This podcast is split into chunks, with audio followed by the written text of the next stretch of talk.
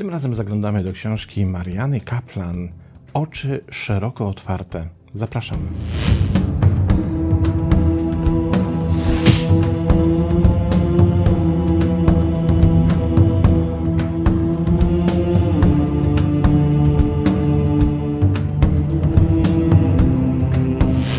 Zanim przejdziemy do przyjrzenia się osobie autorki książki, aż mnie korci, żeby podzielić się jedną uwagą. Otóż ta książka pochodzi z 2009 roku. Oczywiście nie została wydana w Polsce, nie ujrzała polskiego rynku wydawniczego.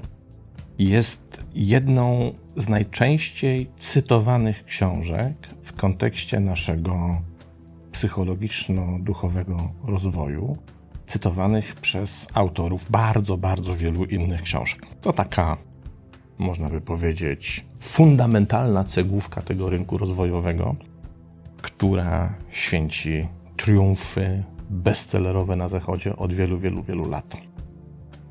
Książka ta dotyczy między innymi obszaru psychologii transpersonalnej.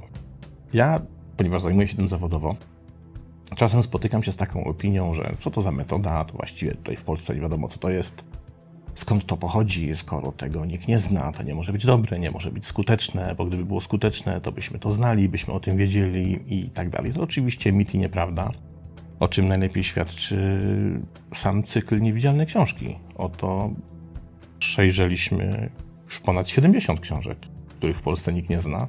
Czy to oznacza, że one są złe, niedobre i niefajne, nieskuteczne, niewarte zainteresowania? Otóż nie. To że czegoś nie znamy u nas, wcale nie oznacza, że to jest niewarte poznania, czy też w ogóle jest szerzej nieznane. I dokładnie to dotyczy podejścia transpersonalnego, które na świecie nie tylko, że jest znane, stare, ale też przebadane i funkcjonuje w, właściwie już w oficjalnym obiegu technik i metod psychoterapeutycznych.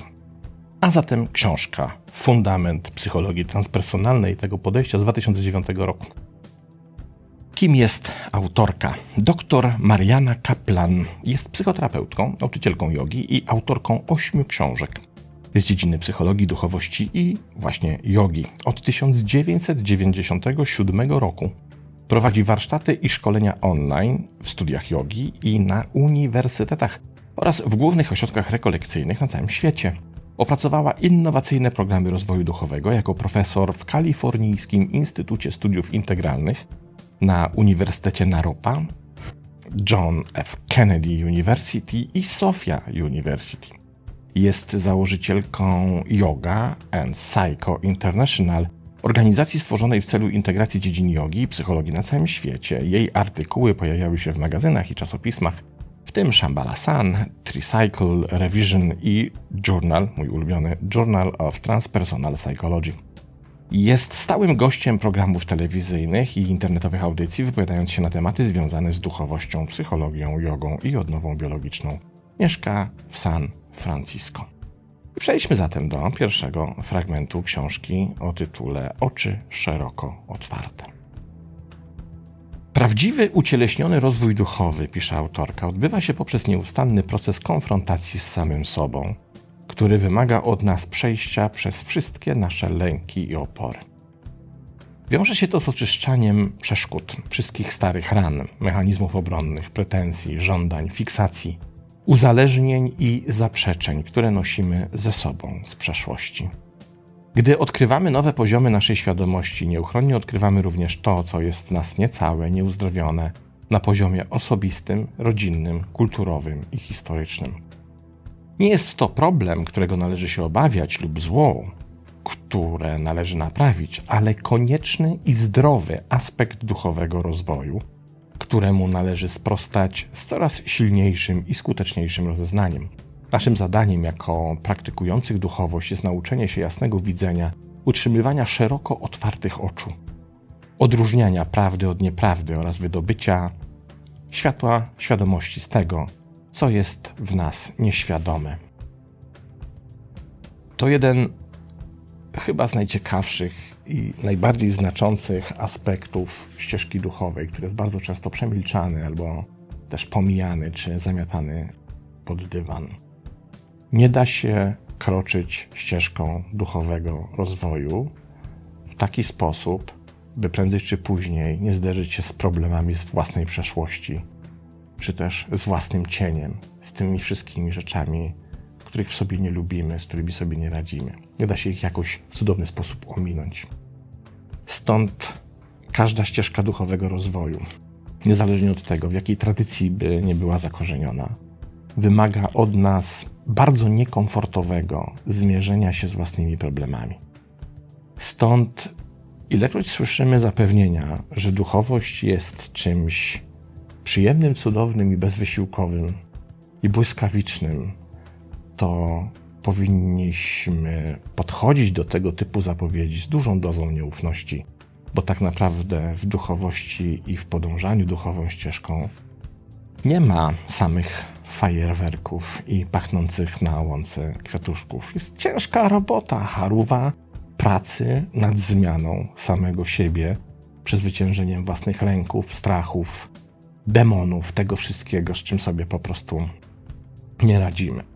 I to podejście transpersonalne między innymi temu służy. Cały model transpersonalny został tak zbudowany, by na początku drogi skupić się na rozwiązaniu swoich problemów. Ponieważ kiedy tego nie zrobimy, to prędzej czy później one się w naszym życiu pojawią i to w najbardziej zaskakujących momentach życia, kiedy potrafią nam najbardziej utrudnić naszą egzystencję.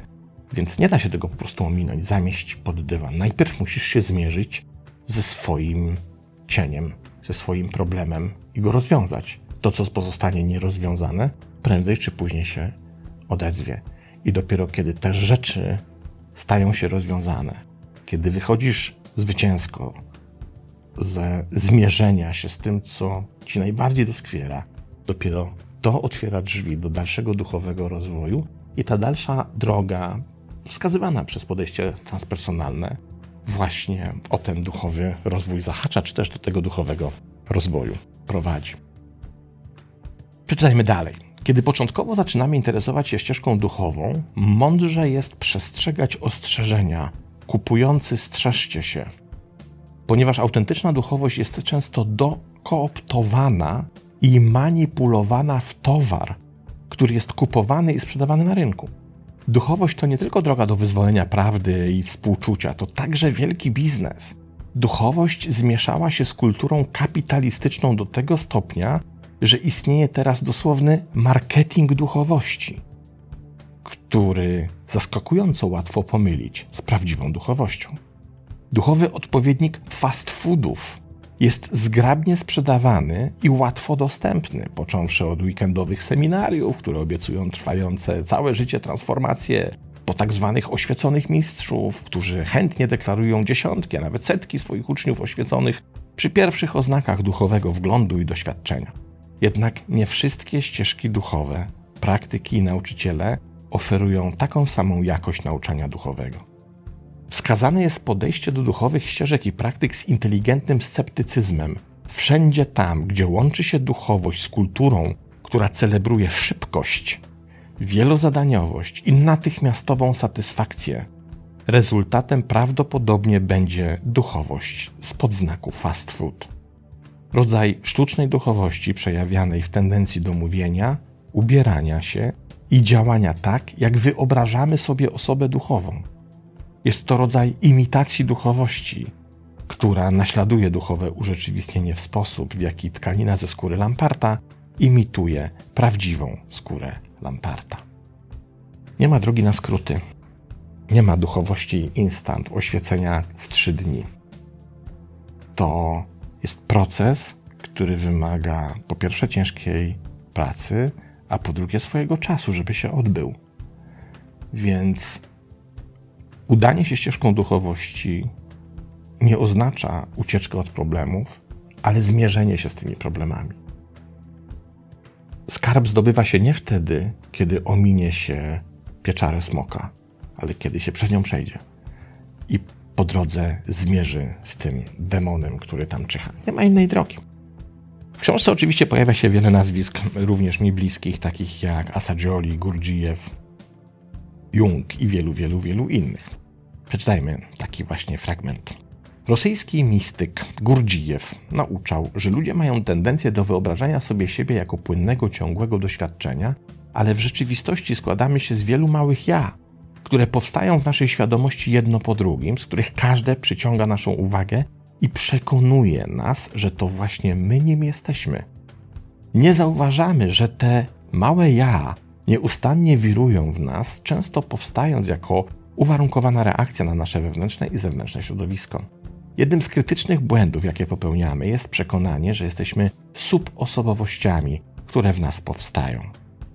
Brak akceptacji tej prostej prawdy, że nie jesteśmy naszymi subosobowościami, prowadzi do braku akceptacji cienia. Odmowa życia z naszym cieniem oznacza, że będzie on nalegał na życie z nami, nieświadomie kontrolując i manipulując naszą psychikę do pożądanych celów.